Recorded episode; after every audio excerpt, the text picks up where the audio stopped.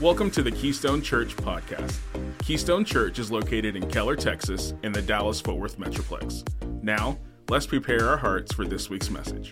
We're in Nehemiah chapter 4.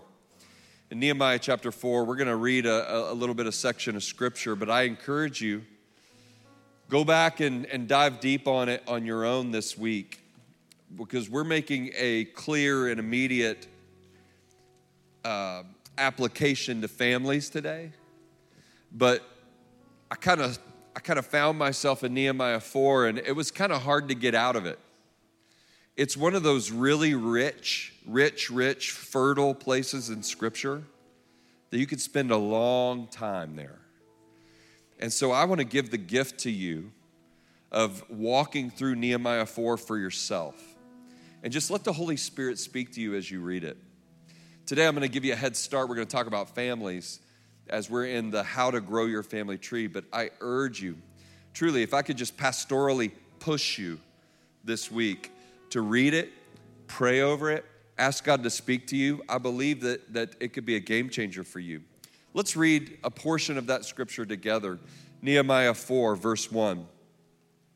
Now, when Sanballat heard that we were building the wall, he was angry and greatly enraged and he jeered at the Jews. Now, a little bit of history.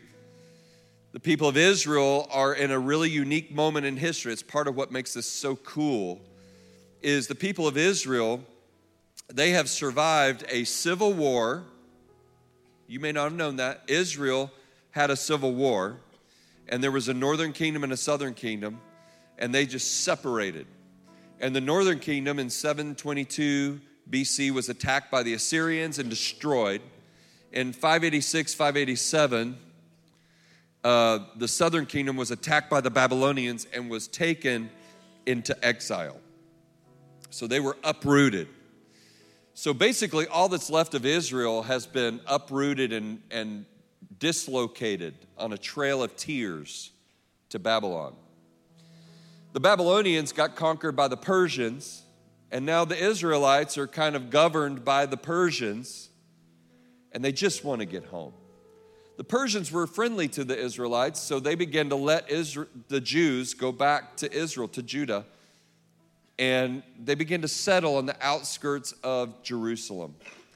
Nehemiah, who was a cupbearer, which was like a major, massive position in the government, he had visited and had, his heart had broken over the rubble that was that was Jerusalem, the capital city, his homeland. When it was destroyed in 586 BC, it was torn down and burned, and his heart broke. And he said, Man, I feel like God's calling me to build the walls of the city.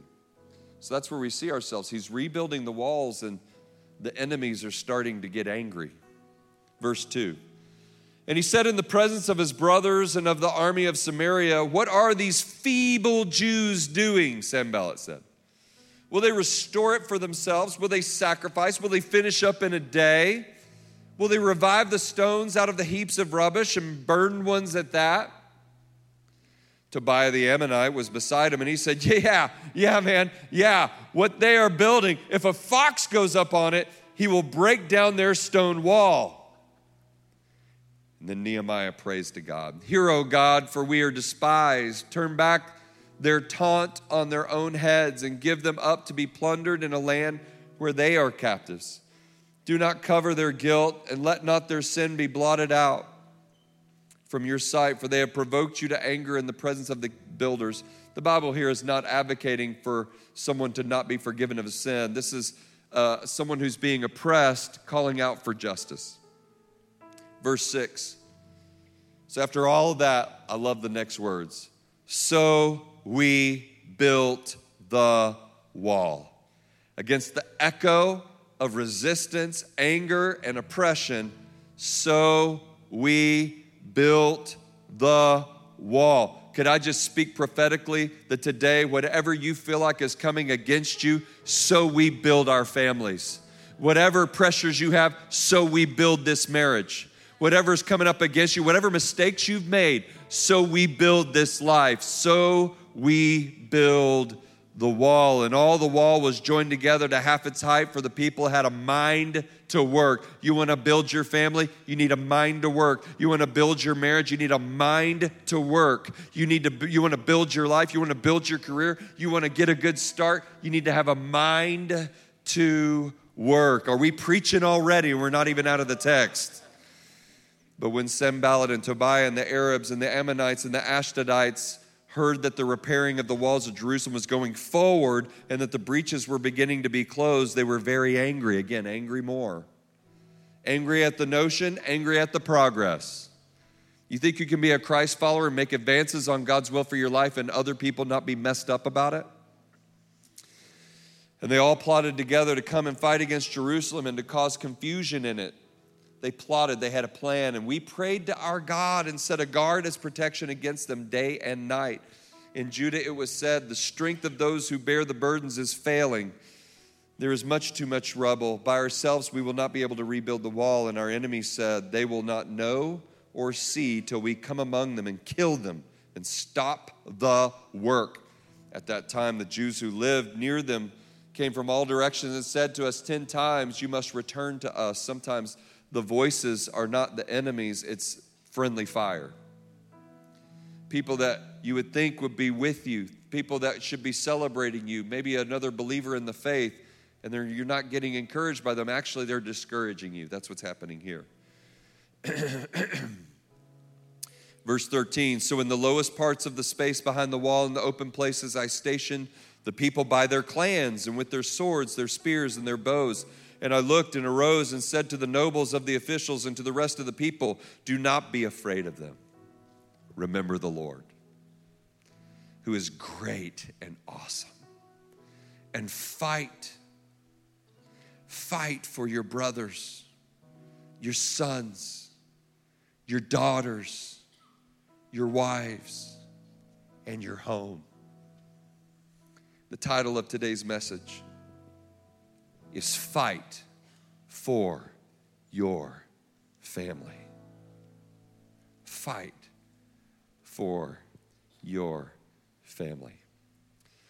Something that I have to fight against is bad posture. I'm just keeping it real. Susan has total permission to call me on it at any point because I really want better posture. And it gets really annoying. Like, I'll even think I'm doing good posture. She'll say, Hey, hey, watch your posture. And then I'll try to correct you. She'll say, Still bad. That's the worst. but there's something about me, I have a gravitational pull toward this. I don't know what it is. I really don't. Some of you, I, you don't even know this about me. I'll watch you walking in the lobby and I'll be admiring your posture. I mean, you're walking like this and you don't even think about it. And it's like you've just got a rod just up and down your back and you're just walking like this. And I'm like, my gosh, what a great posture. I'm so serious about it. I went on Amazon and I found some things that can help you with your posture. I should have brought them. I should really should have. I think you'd leave the church if you saw this stuff.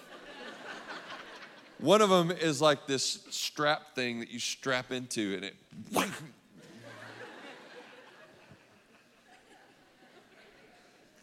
Last week, Jody texted me in the middle of my message. I was teaching with Susan, and he snapshotted a picture of me, and I was standing like this. and he texted me, he said, Great posture. I showed it to Susan, and she said, That's a good friend. I have another contraption. I don't have time to tell you this. I have another contraption that I lay on the floor. I got this from a chiropractor. I was like, hey, can you help me with my posture? And I, I laid on the floor, and, and you like put your neck in this contraption, it straps you in, and you just,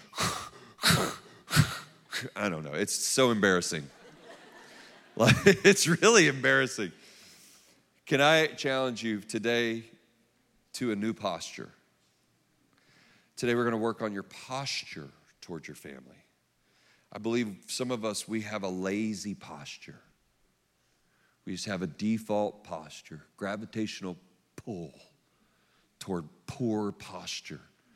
When God says, I want you to throw those, whatever, shoulders back, Get that chest out. As unnatural as it may feel, I want you to adopt a posture for your family to understand that we are at war. When you think there's no enemy, when you feel like there's something going down, like right now, your posture changes. Okay?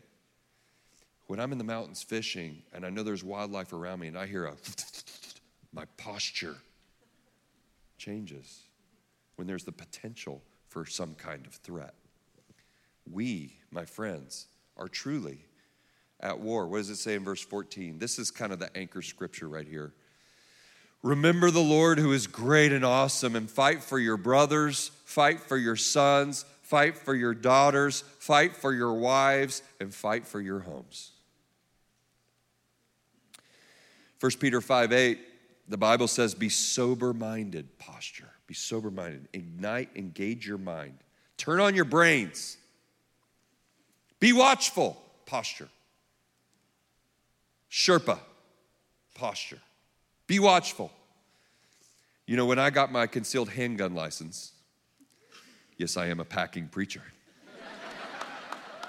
when I got my CHL, well, okay. Would you like for me to tell you some other things I do? Maybe you'll clap for that too. Um, but uh, when I got it, I was with one of these dudes. I had it renewed before we needed to not renew it anymore because now everybody, whatever. Um, but when I got it renewed, the dude who I went to go get it renewed with was like all in. Like, underline the word all in. But one of the things he said, I'll never forget, I think I've shared it before. One of the things he said, he said, Hey man, you got a choice. You can be a sheep or you can be a shepherd. He said, Part of my job with you today, I want to help you think like a shepherd not a sheep. And when, when you read the words in 1 Peter, be watchful, be sober minded, be watchful. What he's saying is don't be, uh, nah. Little dumb sheep just. Have you seen the memes? Raise your hand if you've seen the memes. I want to know. Some of you, if you haven't seen the memes, then I, I, I don't know what to tell you. They're hilarious. These sheep, they're like pull them out of a ditch, and they're pulling them out of the ditch, and they work so hard, they pull the sheep out of the ditch, and they pull them out of the ditch, and the sheep is out, and the dude is like, ah, and the me like, ah, runs right back into the ditch. Just be watchful. Be watchful. Ignite. Turn on your brain. Your, why? Your adversary, the devil, prowls around like a roaring lion seeking someone to devour. I'm looking for my next meal. I'm looking. I'm looking. If you understood you have a bullseye on you, resist him. Firm in your faith, knowing that the same kinds of suffering are being experienced by your brotherhood throughout the world. So, Israel at that time, and Israel today, by the way, surrounded by enemies. Israel today, surrounded by people that thinks they should not exist as a nation. Israel then surrounded by people that did not believe they should be there. And they were surrounded by enemies. And so when you see Sanballat sneering and mocking, and then you see Nehemiah rightly saying that person is an enemy, sometimes you can be nicer than the Bible and say, Well, I'm not going to talk like that about people. Well, the Bible did. Look, you, it doesn't mean you hate them, it means they are coming against you. This person is an enemy to your marriage. This person that wants to cheat with you is an enemy to your marriage. Turn on your brain. That's a threat. Open your eyes. This friendship group is an enemy to your child. Like, don't be nicer than the Bible. Call it what it is. That doesn't mean you hate that group. You want them to love Jesus. You want those, those students to get in our student ministry, go to camp, find Jesus, their lives totally change. It doesn't mean you hate the kids, but they are an enemy to your child right now. He named it. Today we need to talk plainly and clearly that there are some enemies to your family. Anger. Sanballat was angry. Why? Why? Nehemiah was just building a wall. Why the anger? Build it up halfway. By the way, they built it in 52 days. Build it up halfway. Sanballat got more angry.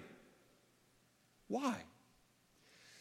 Because when you embrace the kingdom of God for your life and you believe, I am a kingdom person, it changes the way you live. And when you begin to live out that kingdom life, those that don't share your worldview are threatened by the kingdom of light. And you know when you're really threatened? by a Christian worldview, it's when deep down in your soul you realize you have given yourself to a lesser worldview. And you feel the need to drum up a defense of your worldview because that one is clearly better. But you're doubled down. Sanballat was watching a miracle in front of his very eyes. He was watching favor with Nehemiah, with the king himself of Persia had given Nehemiah full rein to do it, he had authority, and then the results were nothing but miraculous. And Nehemiah, uh, Sanballat's worldview was being confronted by the kingdom of light. Listen, if you think you can be a Christ follower and never provoke resistance, you don't understand the world. You don't understand that somebody is going to see your parenting and you're making them sick. Like they're offended by you because they know that their worldview is not matching yours. It's not as good. So they get angry. So to live a Christian life, you will, the Bible says, He promises, those who desire to serve Jesus, you will suffer persecution. Let's not have so weak a faith that we think there's never a pushback for following Jesus. And let's not be so weak a church that if the culture out there begins to push back on us, we think somehow we did something wrong? If you're ever advancing the kingdom of God, you will have pushback. If you're advancing in your career, the kingdom of light in your career, there's gonna be somebody in there, you make them sick with your happy stuff. You make them sick how you value team. You make them sick how you see the dignity in everybody. You won't play their stupid little hierarchy games you make them sick and they will resent you secretly, they will grumble privately, and then eventually they will come out after you publicly. But it's their worldview being challenged, and that's exactly what we see here with, with Sanballat. They were totally, totally doing, totally an enemy. Behind any person, there's a spirit. The Bible says we wrestle not against flesh and blood, but against principalities and powers of darkness. That's why we don't hate people, we hate the spirit driving those people. Behind Sanballat, there was a spirit, and I'm here today to tell you Satan is your ultimate enemy. And Satan in the garden, when everything was great, the first target for him, the first bullseye, was marriage. In Genesis 3, he attacked marriage. And in Genesis 4, he attacked the kids. So if he had his choice, he would come after your marriage and then he would come after your kids. It's just like being on an airplane. They tell you if we're if, if something horrible happens and the oxygen comes down, right? I've never been on a plane where that happened, by the way. But if the oxygen comes down, what do they say? They say, don't give it to your kid first, give it to yourself first. Why? Because you need to be breathing and conscious so you can then help others around you. It's the same principle. I want to go out, Satan wants to go after the marriage and then the kids because if he can take out the marriage, then it's easier to take out the kids. Okay? So just a word, but he is coming. He's coming after your marriage and he's coming after your kids. Today, posture. Posture. If you wake up knowing that there is a enemy attack bearing down upon me, you change your posture. You change your approach. Know this our enemy is planning. He's planning for the fall of our families. There's a plan to take you out. The devil is not just overtly emotional and impulsive, the devil is willing to go slow and willing to plan. And we see this here in the scripture. We see it in verse 8. And they all plotted together to come and fight against Jerusalem and to cause confusion in it. Ephesians 6:11 says this, "Put on the whole armor of God that you may be able to stand against the schemes of the devil." The devil will plot, plan and scheme as it was happening in Nehemiah's day. His enemies began to plot, plan and scheme, and there are schemes, there are plots, and there are plans right now that He is slowly dialing you into, winding you up, tying you down, frog in the kettle, slowly trying to woo you into culturally. And here God is saying, Church, posture. Don't get drawn into an enemy strategy. We live in a world right now, there's serious strategies against the home. I am shocked and dismayed that I would even have to preach this point truly. As a child of, I, was, I graduated in the 90s, as a child of the 90s, growing up in the 80s, born in the 70s, I saw Marxism, socialism as the great enemy. I saw that mindset defeated. I saw it fall under its own weight. I saw it as completely bankrupt and incapable of building society. I traveled to the Ukraine on a missions endeavor and I saw them flock to the Westerners. They loved our freedom so much. I saw the world that they had created with no property ownership and they had to live in these, these towers that were dead and lifeless and colorless and just rob your soul. And I could never imagine that that mindset would make a comeback. But here we are. And that mindset, I began to just kind of deep dive into it.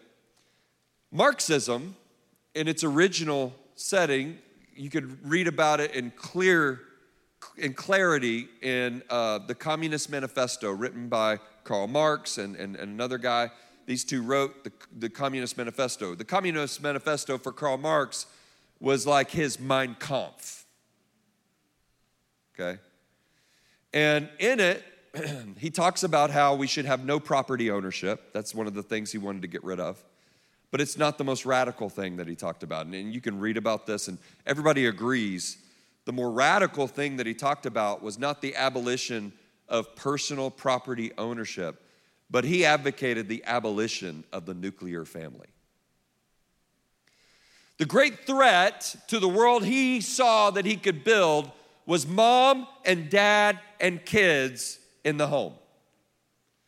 The great threat to the utopian society that he wanted to build was this stubborn little family unit with a strong mom and a strong dad. By the way, he wanted to do away with religion as well. And in the midst of that, he attacked personal property ownership, he attacked all those things, attacked the nuclear family where kids were turning against their parents, and the society unraveled. Today, in our culture, we have a thing called neo Marxism. It's a new version of Marxism, and it is deeply ingrained in our culture. It's being taught right now in our universities. It is a deconstruction of truth as we know it and one of the goals is the, is the, is the abolition, like Marx, of the nuclear family. You say, I, I don't know that I buy that. I think you're overstating it. Well, as an example, Let me give you perhaps one of the greatest marketing or an organization that pulled off one of the greatest marketing endeavors that I have ever seen in my lifetime. Okay? 2019, 2020, y'all remember those years? Uh, one of the things that I felt deeply about in those years, and I do today, and if you've known me for my whole life, um, I've had life experiences that have led me to this place. Uh, we've preached entire sermon series on this topic of the dignity of every single person red, yellow, black, and white, looking more like heaven every day. When I was growing up in church, we used to sing a song Jesus loves the little children, all the children of the world. Red and yellow, black and white, they are precious in his sight. Jesus loves the little children of the world. That song got in my soul. That song got in my soul. So I remember being in a, in a car with my friend Latai when we were going to a, a, a basketball tournament in Vidor, Texas. Some of y'all know. and he was uncomfortable. I remember that. That was formative for me. So at Keystone, we've always championed, we see the dignity in everybody. No matter what the color you are, no matter what the money you have, no matter what you're driving, you may be sitting next to a, a Rolls Royce and, and you walk to church today. We're loving everybody. We're loving the poor, we're loving the rich, we're loving the red and yellow, the black and the white. We're going to look more like heaven every day, and we're going to show the world what it looks like. Anybody with me, or am I alone?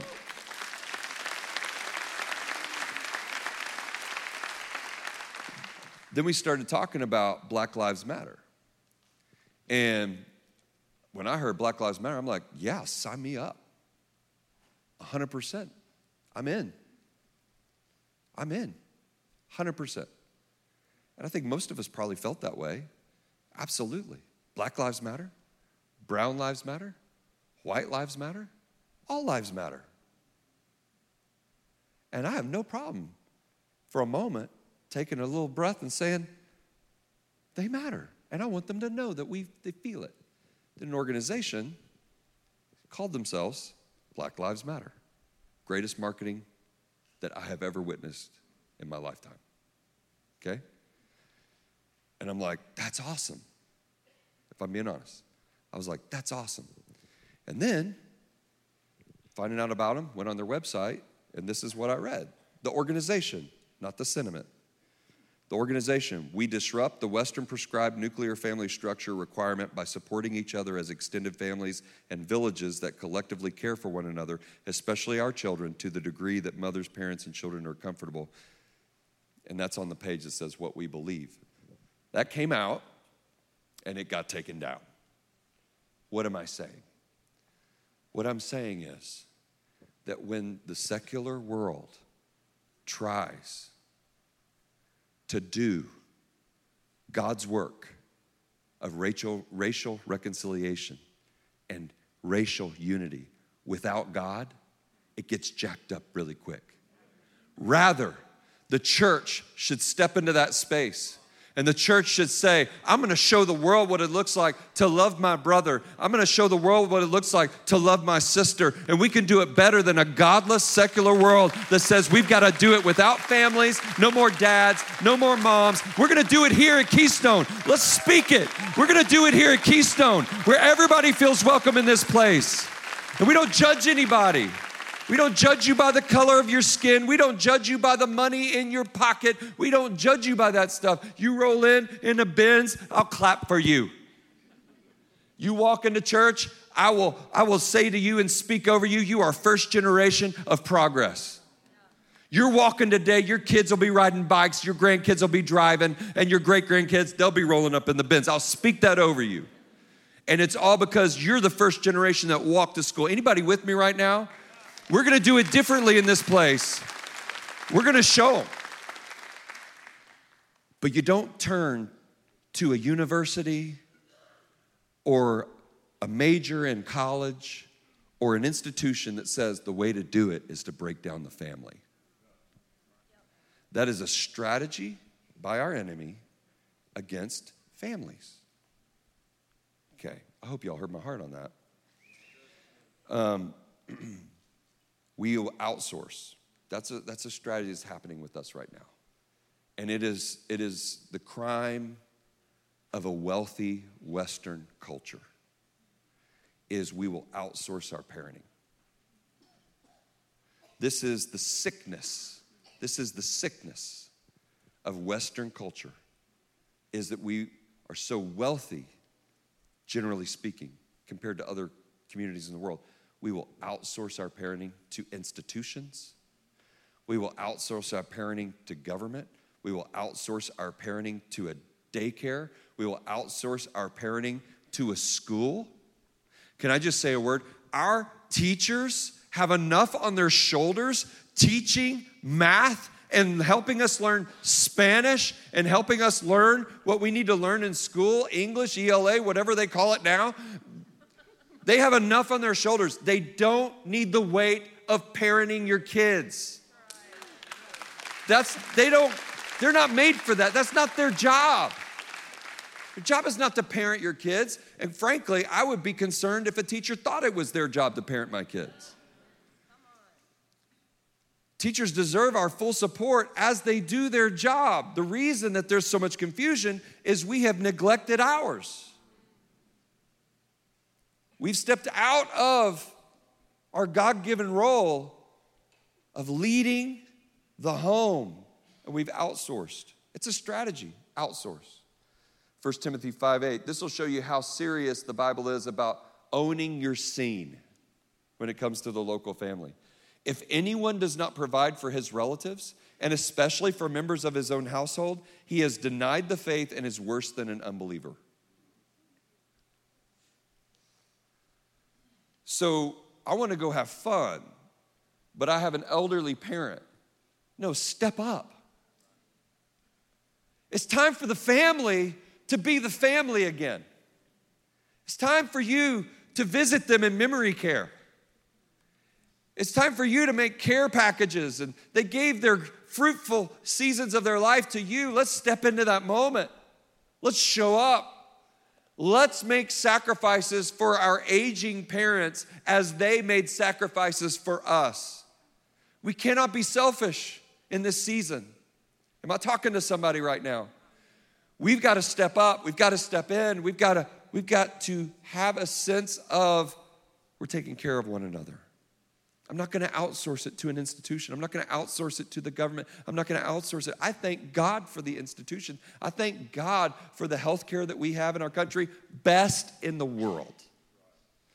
I thank God for the way that my grandfather was taken care of in the, in the last years of his life, extending his life, which meant extending his time with us. I thank God for that. But I don't turn to the institution to parent and to feel the weight of that. We need to feel the weight.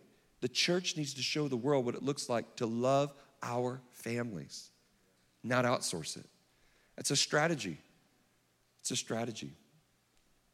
Strategy, ripping us away from our families, is making itself into law. I was shocked. I thought this was like a, a fake headline.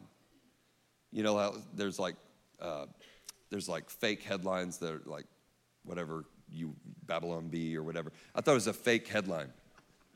PBS posted this about the recent Washington state law. And it says transgender minors protected from estranged parents. And, and I point this out to elevate your understanding that there is a true strategy in our culture right now to tear the family apart. This is the headline transgender minors protected from estranged parents under Washington law. The law that they're referring to, and, and before I get the email saying, you didn't research it, you don't know what you're talking about, I did. The law that they're talking about is a law that says in Washington state, so Seattle, uh, it says basically that if you as a student, you're, you're a teen, you are going through a gender confusion or you're going through wanting to go through a gender transition and you want to take harmful chemicals to change your body composition that your body may never recover from, or you want to go through gender transition surgery where literally you're going through a season right now, but us parents, we know these seasons change. and you want to go through something that will alter your body physically and you'll never be the same. Uh, what this law says is you can run away from home, go to a shelter, they'll call the government, they won't call your parents. And this headline to me, PBS, I thought PBS was freaking Sesame Street.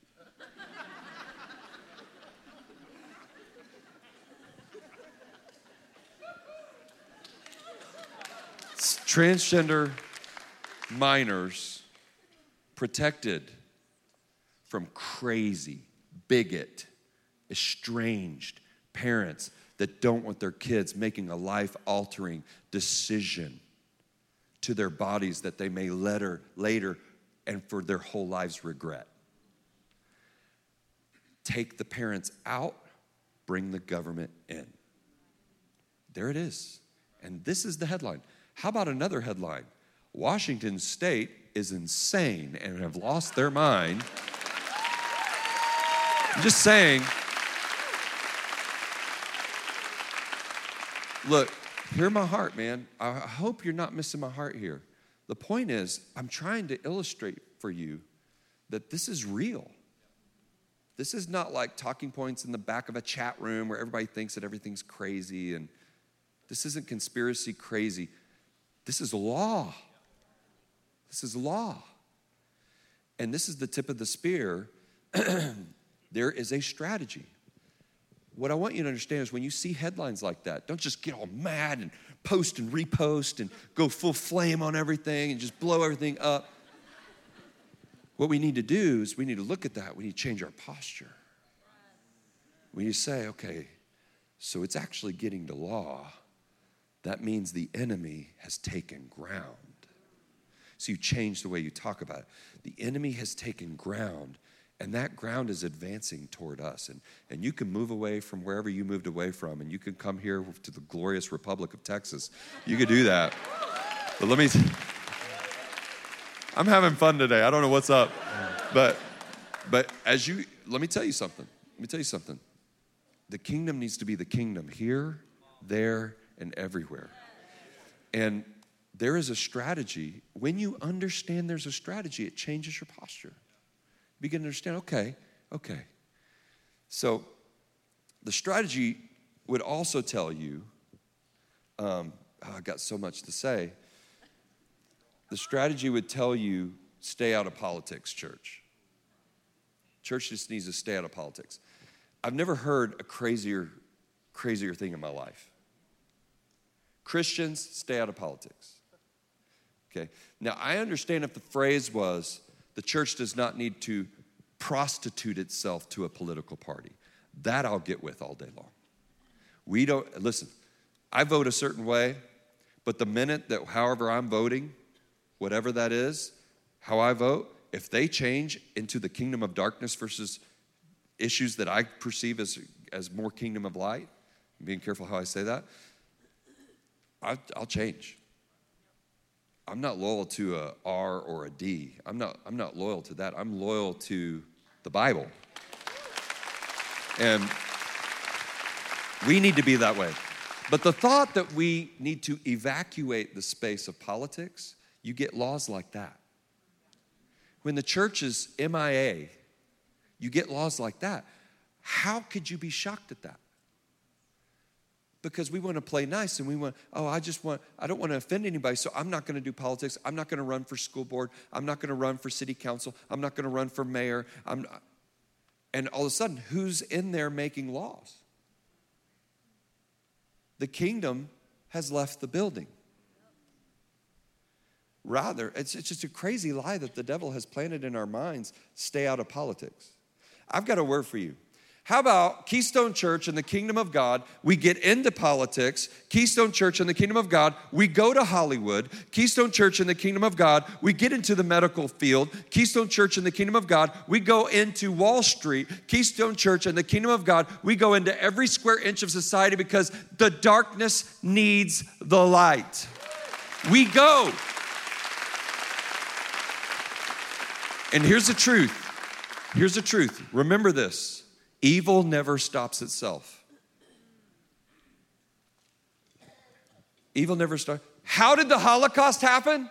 Go study your history. How could that happen? In Germany, the cradle of the Protestant Revolution, Reformation. How could that happen with, with them embracing the Lutheran denomination as their official religion? How? Because the church ducked and dodged their moment. Not everybody. Read the, read the biography of Dietrich Bonhoeffer and you'll be blown away. Not everybody. But largely, they said, we're going to stay out of that space.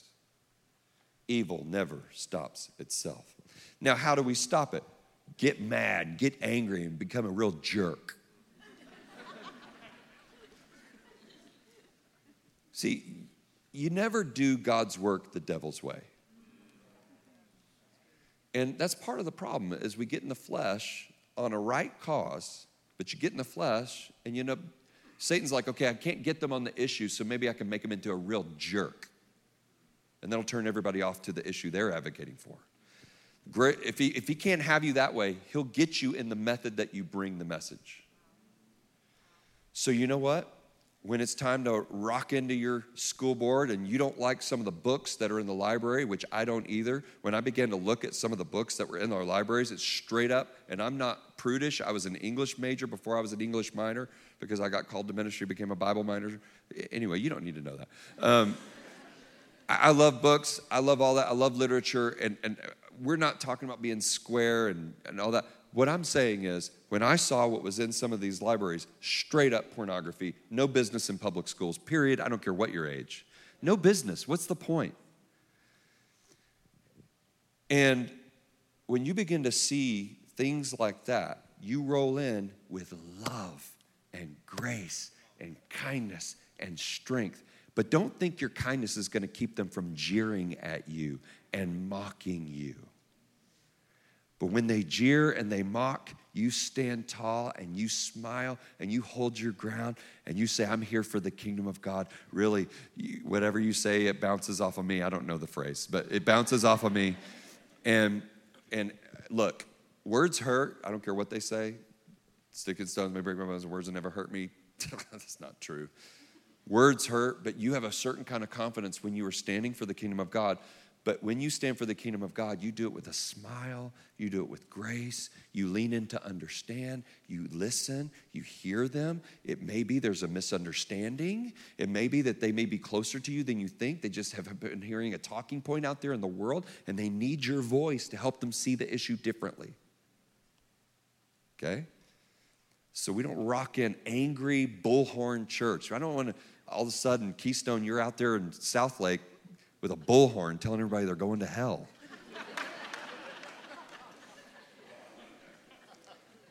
so I have six strategies from Satan, and um, I don't have time to give them. Number one.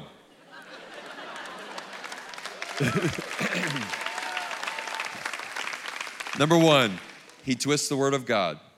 Number two, he disguises himself. Number three, he counterfeits. Number four, he attacks. We'll hold it up. Number five, he accuses. And number six, he blinds. I got this whole list from, uh, I, this is my version of a list I read from David Jeremiah. His list was longer, so I, I feel like I made it better. But, but I'd love for you to dive on that and spend some time on that this week. Next, embrace that you will be different than most other families in the community. You will be different than most other families in the community. This message I've been waiting to preach since we started this whole series. You will be different than other communities. Nehemiah 4, and he said in the presence of his brothers in the armies of Samaria, What are these feeble Jews doing? Will they restore it for themselves? Will they sacrifice? And then he goes on, verse 3 Yes, what they are building, if a fox goes up on it, he will break down their stone wall. So this is the wall that Nehemiah built, that Nehemiah built. The actual wall. They've uncovered it. This is this is the wall. And when you look at this wall, I don't know who she is, by the way. But when you look at this wall, you're like, who's that girl? No idea.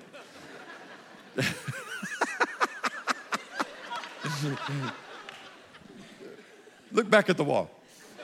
when you look at the wall, it does look hastily put together. Look at another version, another portion of the wall. This is a part of the wall that was that Nehemiah built upon. Look how it's kind of rubble. They built it in 52 days. 52 days. Nehemiah knew the clock was working against him. It's a modern miracle. It lasted for a millennia. It's kind of amazing. But 52 days. And so when they looked at this, that wasn't what a wall is supposed to look like. Later, when Herod rebuilt the walls, it's careful. It's stone upon one another. It's carefully crafted and, and, and, and chiseled.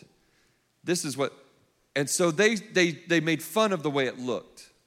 Sometimes your life is going to look so different, but you're doing God's work. You're doing God's work. And if you go to Israel with me, we'll, we'll see this wall. You're doing God's work. That means you're going to handle social media differently than everybody else. And the best thing I can tell you is get into community here at Keystone. Don't just attend and be out there all by yourself. One of the great sources of encouragement for us when we did social media and phones differently than everybody else was I could point to the other Christian friends. Well, what about Jace? Well, what about tax? And you could point to these other friends and you had solidarity.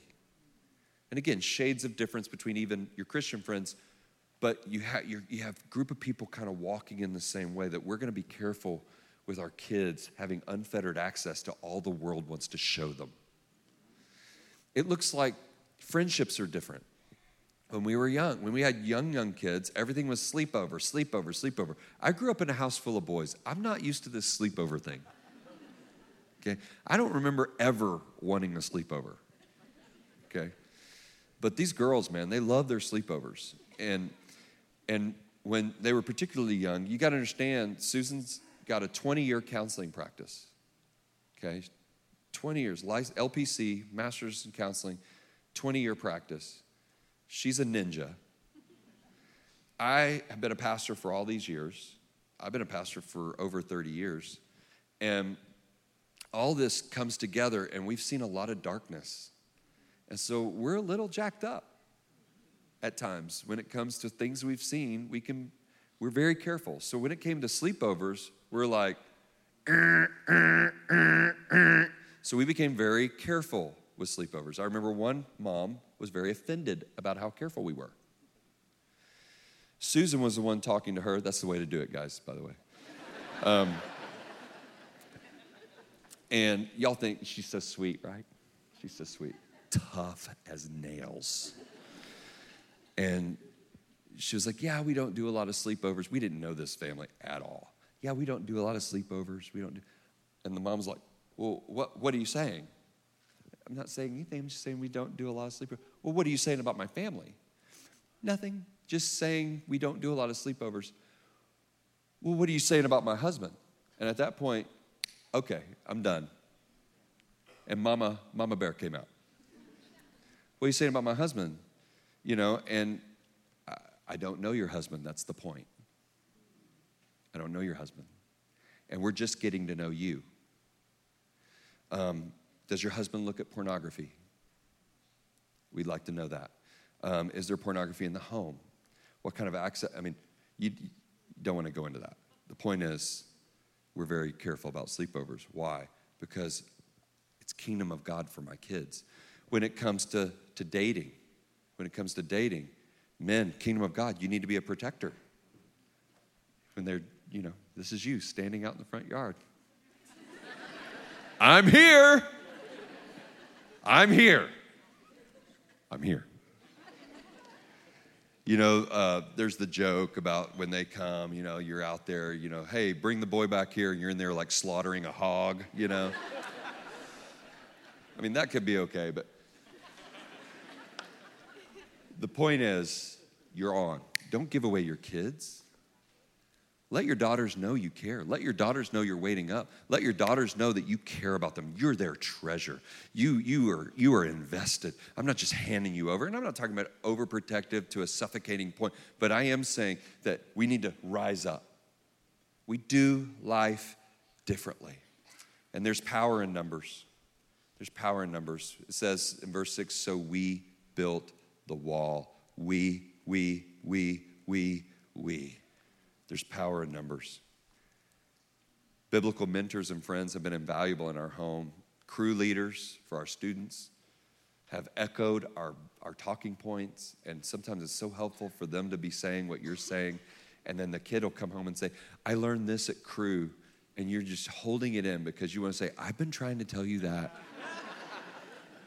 but you hear it from Sally over here, and it's gospel truth. That's called church. That's called church. That's church. There's men in this house that the state of my family I'm indebted to. How they surrounded us. And they encouraged my kids when they had the public eye upon them. They just encouraged the kids and uh, don't do it alone. Work hard, but trust God even more. This is it. Work hard, but trust God even more. Remember the Lord who is great and awesome and fight for your brothers, your sons, daughters, wives, and your homes.